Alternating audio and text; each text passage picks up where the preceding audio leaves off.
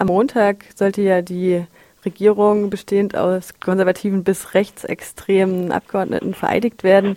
Und für den Tag X habt ihr mit anderen Gruppen zusammen zu einer Demo und einer Kundgebung aufgerufen. Also heute haben wir von sechs oder ich glaube sogar sieben verschiedenen Sammelpunkten von Wien ähm, einen Sternmarsch zum Heldenplatz veranstaltet. Dort daneben ist eben die Hofburg, wo heute diese rechts- bis rechtsextreme Regierung angelobt wurde. Wir waren insgesamt sicher um die 10.000 Leute, die sich dann dort versammelt haben von den verschiedensten Punkten aus und haben dann dort noch eine große Kundgebung gemacht, die jetzt auch noch bis in die Nacht geht. Also eigentlich war das eine ziemlich friedliche, schöne, große Demo, eben sehr vielfältig. Es gab zum Beispiel einfach mehrere ähm, Demozüge, dann gab es auch einen Bike-Block, also ein Fahrraddemo, dann gab es ähm, Künstlerinnen- und Kulturtreffpunkt, die da auch hergezogen sind, dann gab es einen feministischen Finger und jetzt Jetzt gerade ist eben noch die Abschlusskundgebung, ähm, die jetzt gerade auch von feministischen Künstlerinnen und Musikerinnen bespielt wird. Ja, es gab einfach sehr viele verschiedene ziemlich coole Projekte, die sich entwickelt haben aus dieser Situation heraus und Zwischenfälle waren insofern nur da, dass die Polizei halt mal wieder spontan Demos gekesselt hat und auch sogar drei Leute verhaftet hat für, für Nichtigkeiten, die jetzt auch noch immer einsetzen.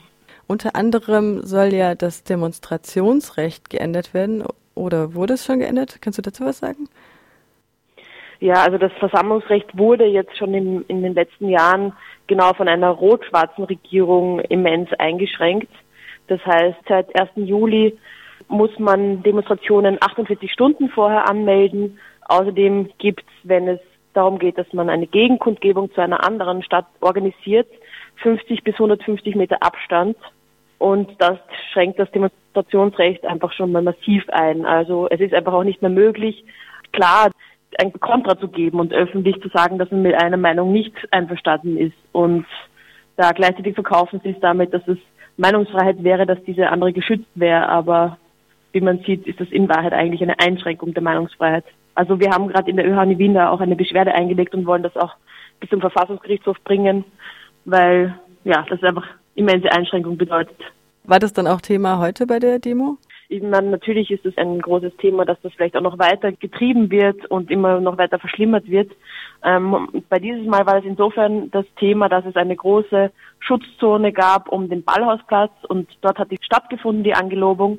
Das heißt, wir konnten eigentlich gar nicht wirklich nahe hin zu der Angelobung selbst, aber in dem Fall wurde das gar nicht mit diesem Versammlungsgerecht argumentiert, sondern mit dem Schutz von Nationalratsabgeordneten. In welcher Form äußert sich das? Neuem Faschismus naja, also ich würde es auf jeden Fall als einen autoritären Umbau der Gesellschaft bezeichnen. Also man sieht es jetzt vor allem an dieser neuen ÖVP, also der neuen Volkspartei in Österreich, die ja sich auf einen autoritären Führer konzentriert, Sebastian Kurz, dem die ÖVP blind vertraut. Er hat Handlungsspielraum, der sonst nie einzelnen Führungspersonen so gegeben wurde. Und wenn man jetzt sieht, was für Leute jetzt in dieser Regierung sitzen, kann man auf jeden Fall damit rechnen, dass diese autoritäre Wende noch viel stärker einschlagen wird. Also da sitzen Leute in der Regierung wie der neue Innenminister Kickel, der von der FPÖ ist und der vor kurzem bei einem rechtsextremen Kongress, wo auch die Identitäre Bewegung und ganz viele andere auch dabei waren, dort gesprochen hat. Der neue Verteidigungsminister publiziert in der Aula, das ist ein rechtsextremes Magazin, das Holocaust-Überlebende als Landplage und als Kriminelle bezeichnet. Das Innenministerium als auch das Verteidigungsministerium ist in Hand der FPÖ.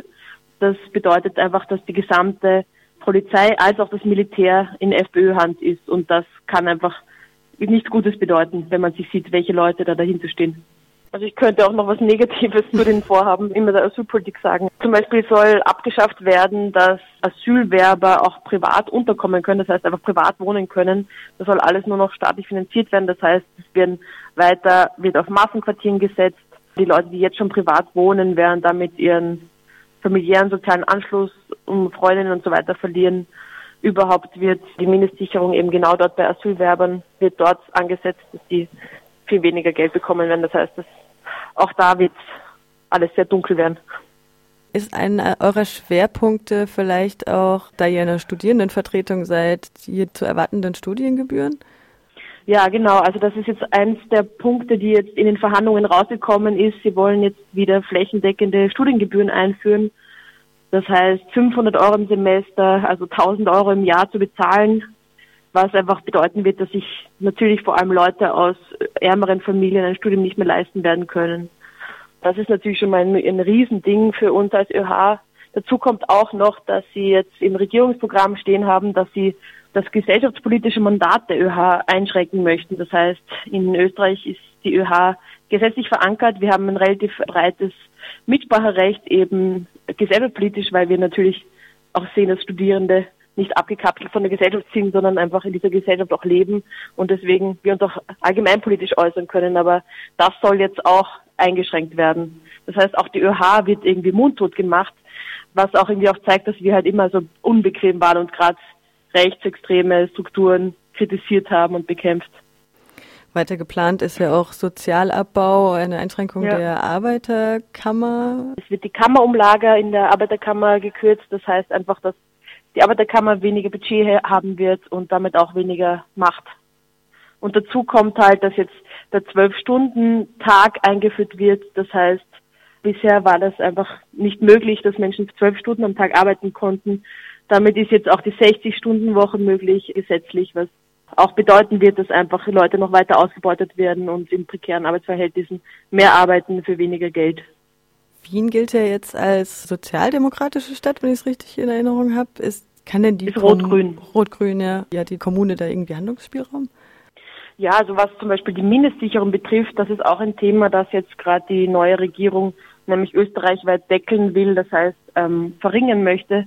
Das ist was, gegen das sich Rot-Grün in Wien immer stark gestellt hat und dass sie auch jetzt sagen, dass sie da weiter dagegen kämpfen möchten, dass es in Wien höher, höher bleibt, die Mindestsicherung. Also es ist allerdings noch ein bisschen unklar, wie das dann wirklich ausschauen wird in der Praxis. Willst du noch was hinzufügen? Es wird sicher zuerst einfach sozial schwache Frauen, Migrantinnen und eben Minderheiten treffen aber es wird die gesamte Gesellschaft davon beeinflusst werden und die nächsten fünf Jahre werden hart werden. Deswegen ist umso wichtiger, dass wir heute diesen Protest gemacht haben, einfach mal, um sich für die nächsten fünf Jahre zu rüsten. Und wir werden sicher äh, notwendigerweise in den nächsten fünf Jahren kontinuierlich Widerstand leisten und uns vernetzen und zusammenarbeiten, um ja irgendwie das Schlimmste zu verhindern und irgendwie zu überleben.